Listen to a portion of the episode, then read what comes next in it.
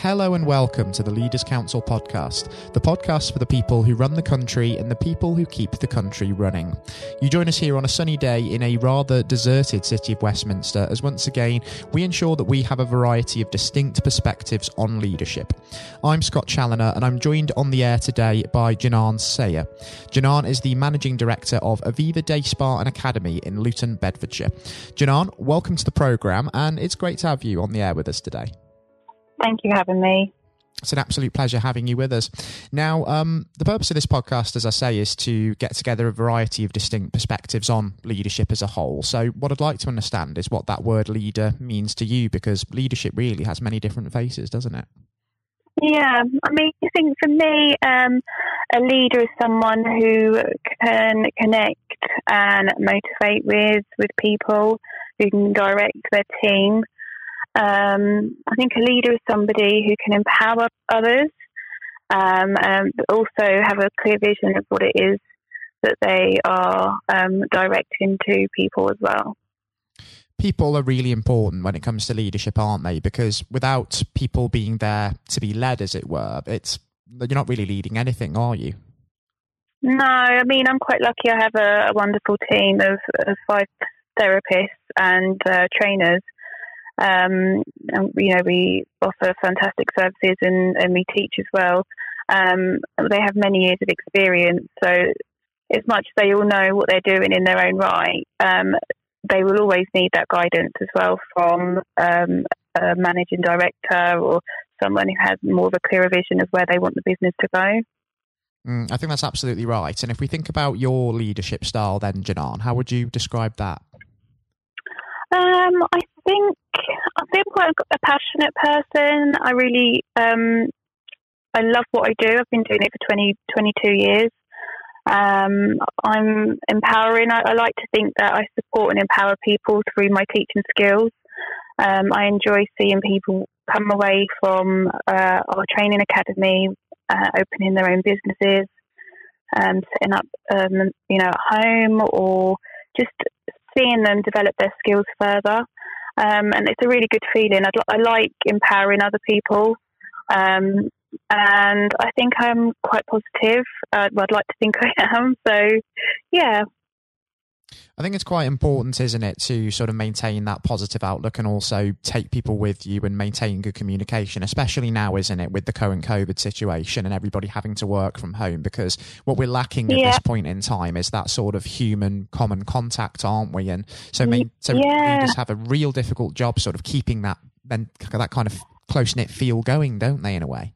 Yeah, well, um, what we've decided to do, I don't know if you've heard of the um, Zoom um, oh, absolutely. It's like a FaceTime thing. So we've been doing, um, we've been having Zoom meetings once a week over the last seven weeks. Um, so on a professional level, we've been doing that, and then also with family and friends, um, having like quiz nights. I think it's just a good way to um, stay in touch with people during the current climate. Um, but the weekly staff meetings that we have, it keeps everybody motivated, keeps everybody positive and focused because it is a worrying time. Um, you know, everyone's feeling anxious and unsure of, of what's happening. And um, and just having myself and my staff doing a lot of e-learning and online courses to keep us busy and motivated and and just really looking you know forward and trying to stay focused and positive as much as we can. Absolutely. That sort of positive outlook is really, really important, even amid all of the uncertainty, isn't it? Because as, mm. a, le- as a leader, you're under a little bit of pressure because all of your employees, especially, will be looking to you for the answers. And you might not necessarily have all of them to hand, especially with everything going on at the moment. But maintaining a cool mm. head throughout that is hugely important, isn't it? Yeah. I mean, you know, it is difficult. We're taking one day at a time. Um, we're following the government guidelines we're trying to make the most of the difficult time um, by um, enhancing our own skills and through e-learning, which I, fa- I find has, has been a, a, real positive um, thing that, that we've all kind of got on board uh, and, and, doing. Um, and we'll, you know, we'll go back into work in the future um, with more knowledge and more skills. So um, yeah, I think it's just a matter of taking each day as it comes and and just trying to stay focused and positive it, during you know the times that we're we're going through. And it really seems as if um, yourself and the business are willing to embrace adaptability as well and um, being reactive to changing circumstances because you talk about working remotely there. And um, there are quite a few people out there who are saying that this could well be a new norm for us in the way that we work and the way that we do business. And businesses ultimately yeah. have to be ready for that too. Yeah, definitely. Um, like I said, it, you, we've got to kind of make the most of a, a difficult situation, haven't we? So um, it, it's you know it is what it is, and we can panic and have anxiety over it and worry, or we can stay focused and have a plan, and you know try and try and do something with our time. Um, we communicate with all of our clients through social media. Um, we're because we're a beauty salon and training academy. We're offering some um, e, uh, e-learning courses or online courses ourselves. Um, and we also offer like skincare advice or any beauty, a health and beauty advice we offer online as well. So it's communicating still with our clients, um, engaging with our clients, and also um, helping the team feel positive and um, uplifted during you know during this difficult time, really. Mm, absolutely, and um, of course, you're very experienced within your industry, Janan. It goes without saying. You've got you have over twenty years um, experience um, within your industry. You've also won uh, multiple awards in that time as well. Yeah. Um, did you did you know quite early on in your career in this profession that you would end up taking the plunge of running your own business uh, one day and being in a leadership position yourself? Um. Yes, I, I think I did. Um. You know, my father's a businessman. I was raised um, kind of with that around me. Um, and I always remember remember quite early on looking up to um, uh, uh, previous employers and thinking, oh, you know, I'd, I'd, love to do that. I'd love to be like them. Um, but, but at the time, you know, you're young, you're not sure how it's going to work out, how you're going to do it. Um, so, yeah, 26, when we um, decided to open the business, um, it was scary, but it was the best decision I ever made. Um, and, and I'm glad that we're going into our 13th year. So, yeah, it's great. And you talked there about how your father was a little bit of an influence and a bit of an inspiration to you, I suppose. Are there any other examples of leadership figures throughout history, living or dead, who maybe inspired you and had an influence on your leadership style? Um, I think it'd be someone like Winston Churchill, um, I think successfully leading Britain through World War II um, and being known for his inspiring speeches, purely because I do struggle with public speaking, believe it or not. Um, so I I do I do watch his documentaries and I just think, wow, you know. Um, and with VE Day approaching mm. on May the eighth, I think um, it's quite apt to just mention him as a successful leader, definitely. A sterling example indeed, and just for the benefit of the listeners, we are recording this um, on um, the uh, the fifth of May, and um, VE Day is uh, very much three days away. Um, absolutely. So um, that's a, a, great example of a leader and a very apt one, given the uh, the timing.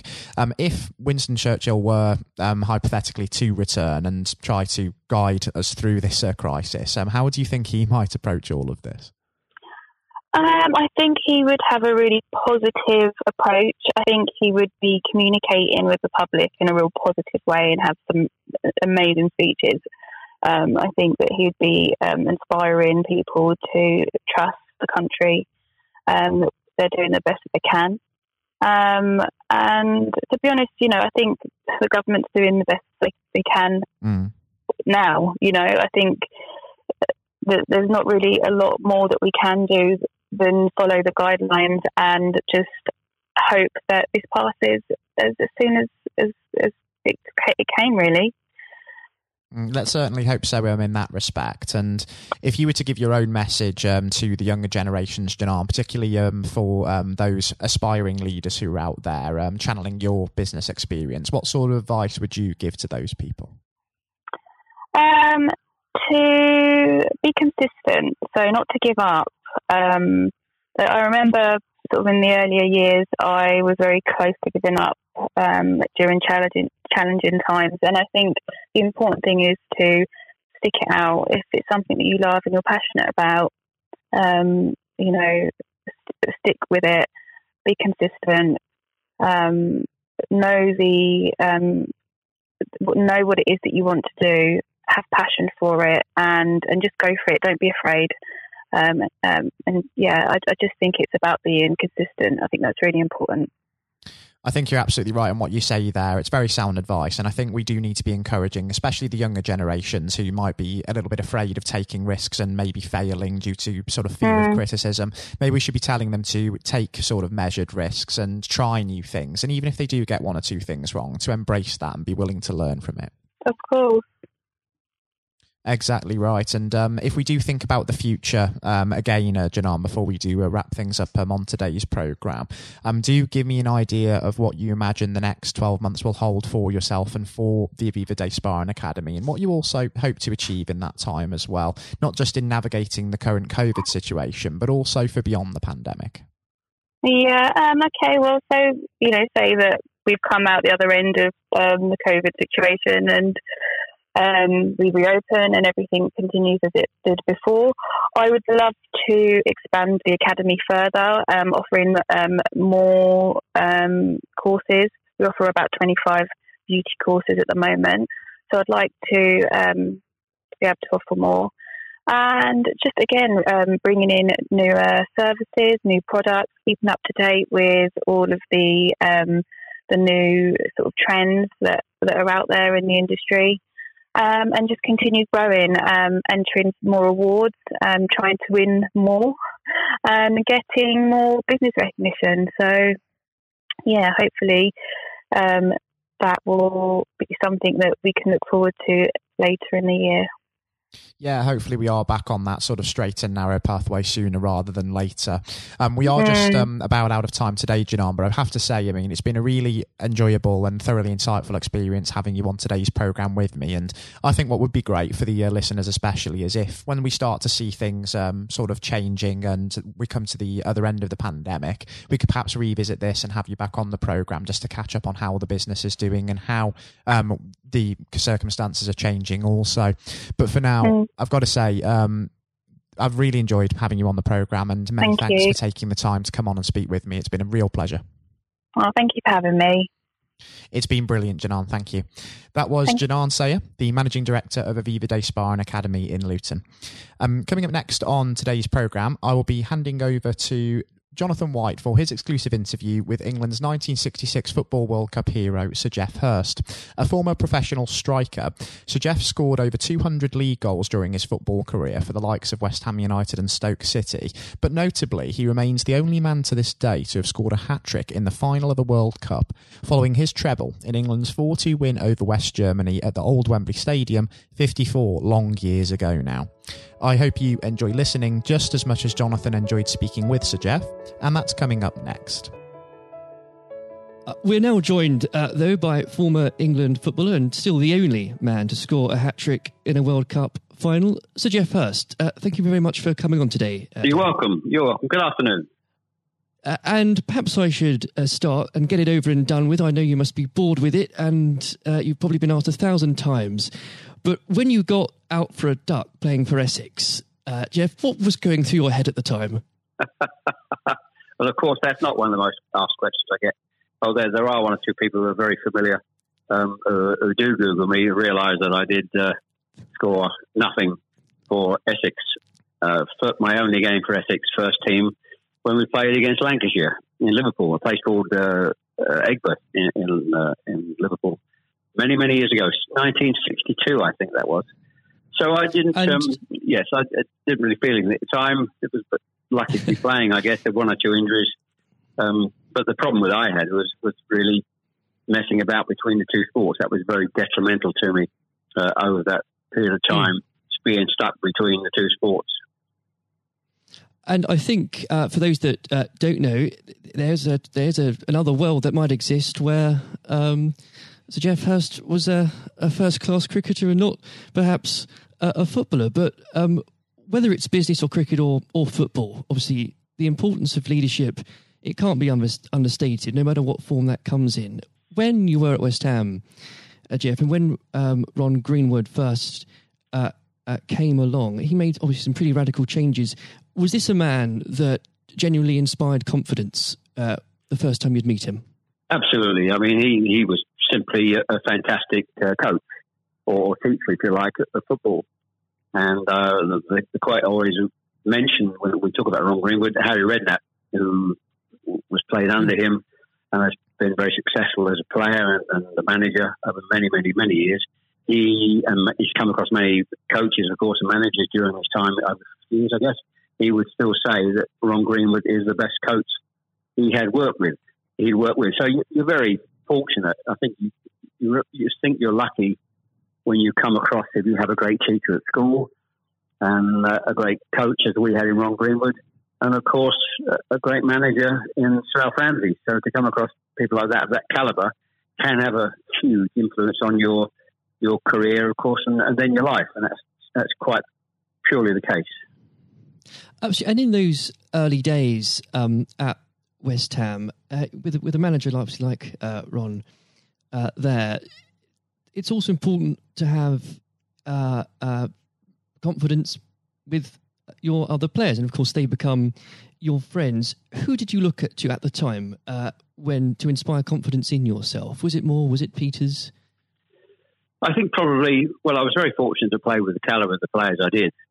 Again, again, extremely fortunate to play with the captain um, of England and West Ham and Martin Peters, who was a fantastic player. And some, as far as Martin's concerned, I think sometimes he didn't quite get the uh, recognition he deserved. and What a wonderful player he was. In terms of inspiring confidence, I always probably say that the biggest influence uh, for me, I guess, would be the captain Bobby Moore. Although he was only uh, about eight months older than me, he graduated through the system probably three or four years earlier. He played for England in 62, four years before the final when I played. And so he, he was more looked upon him more as a senior player, if you like, not as a, a guy with the same age group as me. And I looked at how he how he uh, trained, how he acted, how he behaved, and how he played. And so he he would say, I would also say he was a big influence on me. One thing I would say about leadership, uh, what I do I do understand clearly all walks of life, leadership is at the top is absolutely vital for a, a for a business football team in any walk of life to be successful. And it's quite evident. I was in the motor trade for a long time as well, selling car warranties to car dealerships. And you could almost tell when you walked into the business, uh, in a, many of the car dealerships, you could almost tell from the moment you walked in by initial reaction, people came and welcomed you, that the business was well run or conversely not well run at all. And so I understand the, the, value and quality of leadership. And that's why I'm very fortunate to be involved in my career in those early days with two two great leaders in, in Ron Greenwood and, and Alf Ramsey.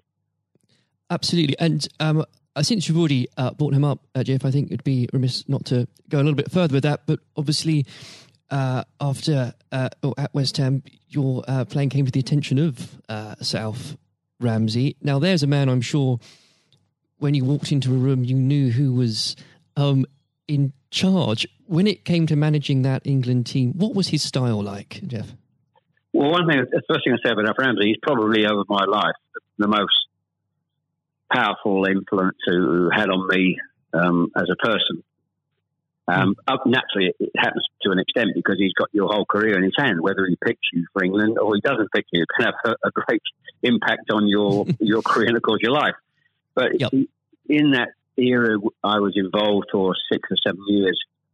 He, it was quite clear who was the boss. He was quite very, very strict. Probably at a time, maybe overly strict, but at a time you probably wouldn't get necessarily get away with it in, in today's football because it's changed dramatically in how you deal with with players then and players now. But he was the most powerful man I came across, and very few people and he, he, was quite ruthless in getting people out who didn't want to be who didn't want to be part of a group, part of a team. It is important that if you've got a group of people, and that's in any walk of life, they're all singing off the same hymn sheet, and you don't have anybody that's griping or moaning about the system. And if you've got people like that in your organisation, one thing I have learned, and I've taken on my life, and my family, you've got somebody in a group that doesn't want to be part of it, you, you get them out. And Alf, I think, was was quite ruthless with that in his, his staff. And I think that's one thing, I, one of the most serious things I think I've learnt over a long period of time. And is there, do you think, uh, a, a, specific moment? I'm sure there's probably dozens, but is there a specific moment, if you could uh, perhaps pick right now that did show those uh, qualities in uh, Sir Alf so uh, sharply? Yes, I think for, for me, certainly, um, I think there are instances of players who you thought would, would be in the team or certainly in the squad, and surprising they were not. There was no necessary reason for it, but looking mm. back, I do think perhaps they were people that Alf didn't think wanted to be part of a group. Um, so that that's that's for me. In terms of my personal view, I think that it looked prior to the um, World Cup that I was going to be playing um, in it only a few games before. I was I was playing, and I played with Jimmy Greaves in a game against Yugoslavia only a couple of months before the final.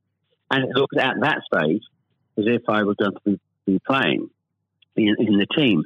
But uh, in a couple of friendly games, more friendly games before the final in Poland and uh, uh, Norway, I think, in Denmark, mm. I didn't. I played two of the four games, and I probably didn't quite replicate my my form that I'd been showing at West Ham and in the early couple of games for England. And he he left me out in the first game of, of the World Cup against uh, Uruguay. He started off with Jimmy Greaves and Roger Hunt. So. I, I, had an impact of thinking I at that stage like I was going to play, and didn't start because of just a lack of form. I didn't play quite well enough to justify my position. And somewhat fortuitously, I only got back in the team because of a, a nasty gash to shin um, on Jimmy Greaves' leg. And I think what you've said there, uh, Geoff, actually does sum that up really well. And more than that, whilst it's important to have that someone in charge with those qualities, it's almost useless if there isn't a strong and unified team behind them. And there really must have been moments, if maybe there weren't, but uh, let us know in that 66 competition, the prolonged pressure on all of you, you know, the weight of a nation, did it get to you? Oh, not for me personally, no. I, I think, and I don't, uh, not for me, not for a second. I think mm. I was just happy to be, you know, be involved in the squad initially. Uh, not at all. I didn't, you're not aware of the magnitude of the occasion, really, looking back out. Mm. So I never really felt people talk about pressure a lot, and it's there, and people players talk about people talk about it in life. I didn't really feel necessarily feel any great pressure pressure during the time I was there. And what is also important to say about Alf Ramsey, the people he, he left behind that, that, were left in the squad after he'd moved one or two players out, the squad were uh, a, a, bunch of very hard nosed professional, uh, top quality people. And that was again the leadership that Alf showed. He, he got people in together that were very, very strong personally.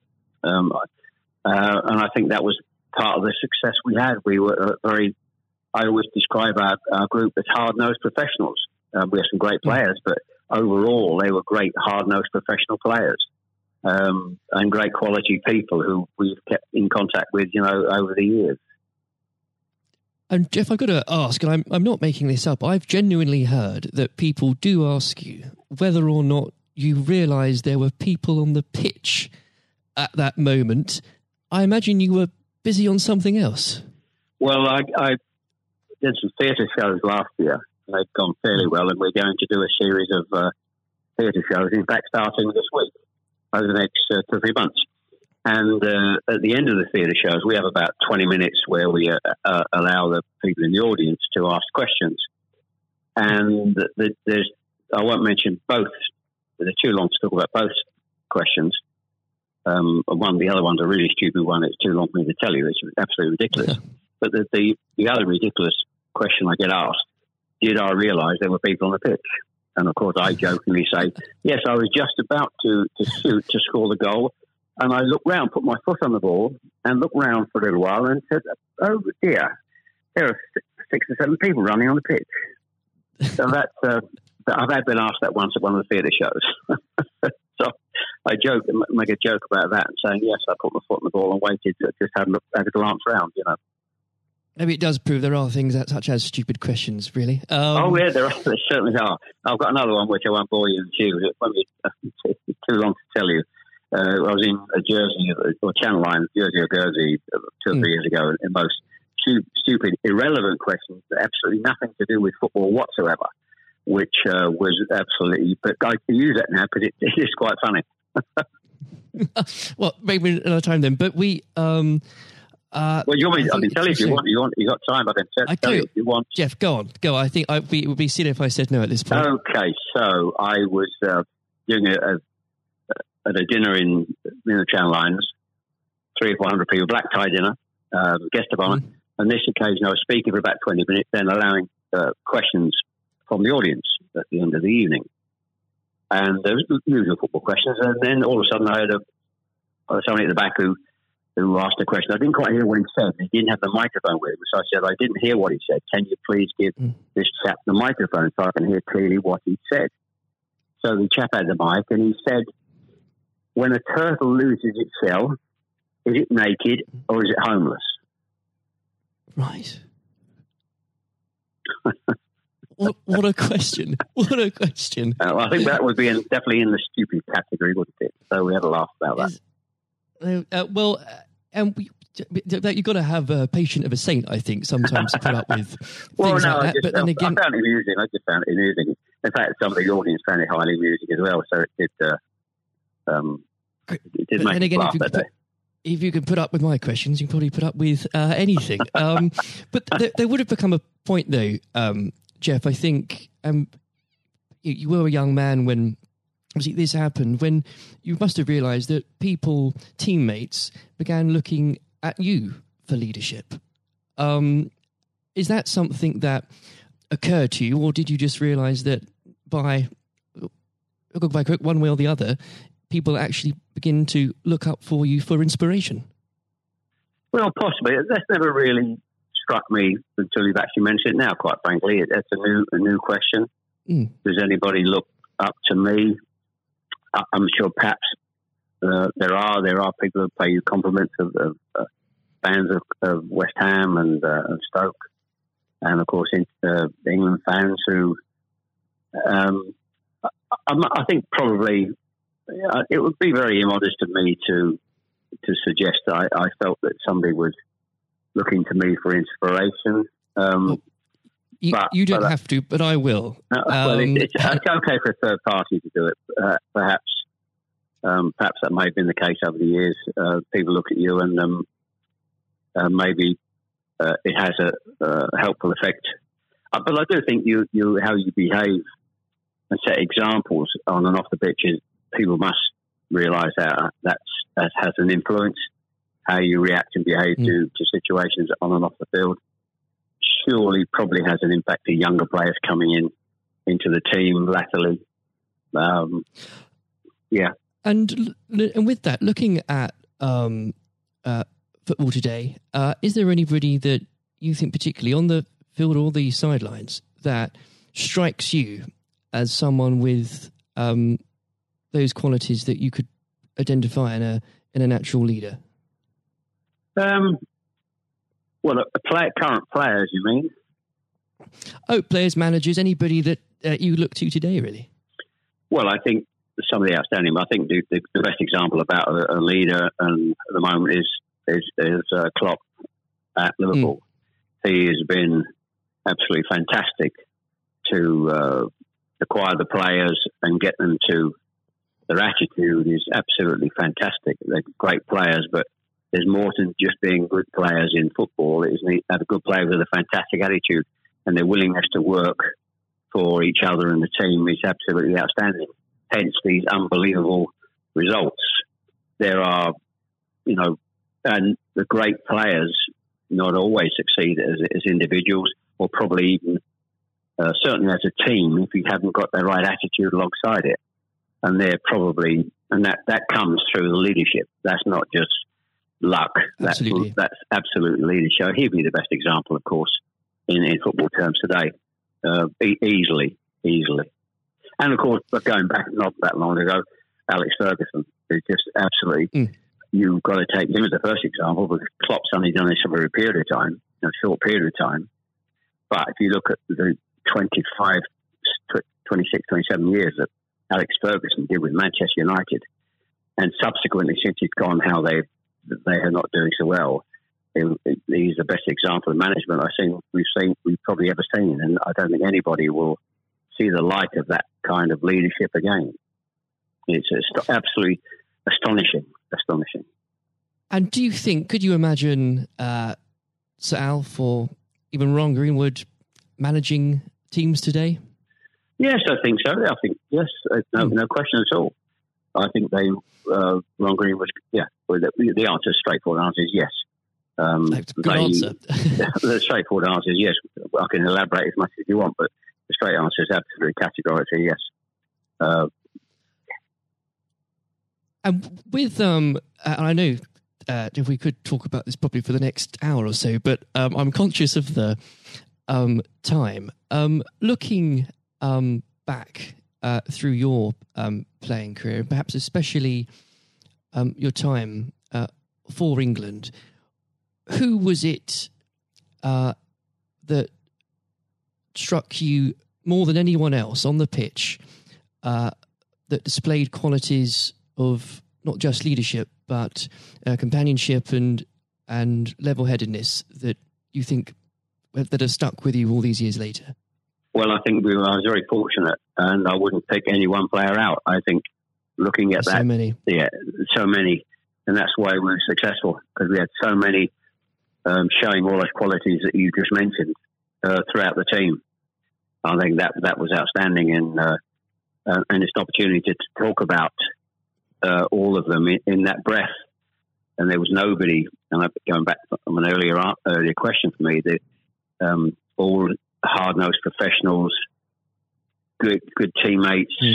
good socially, and that's why we kept in touch with each other on our golf days every year uh, up until about five years ago. Of course, with, with the uh, sadly dwindling yes. numbers, we we still got on. Our wives got on all together all those years later. It didn't just finish after '66.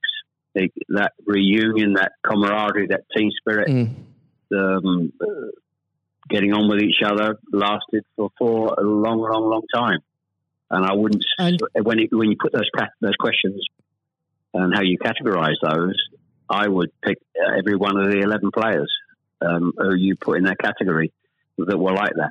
There was nobody else; they were all outstanding, and I think that was a big part. I can't stress how big Absolutely. a part that was.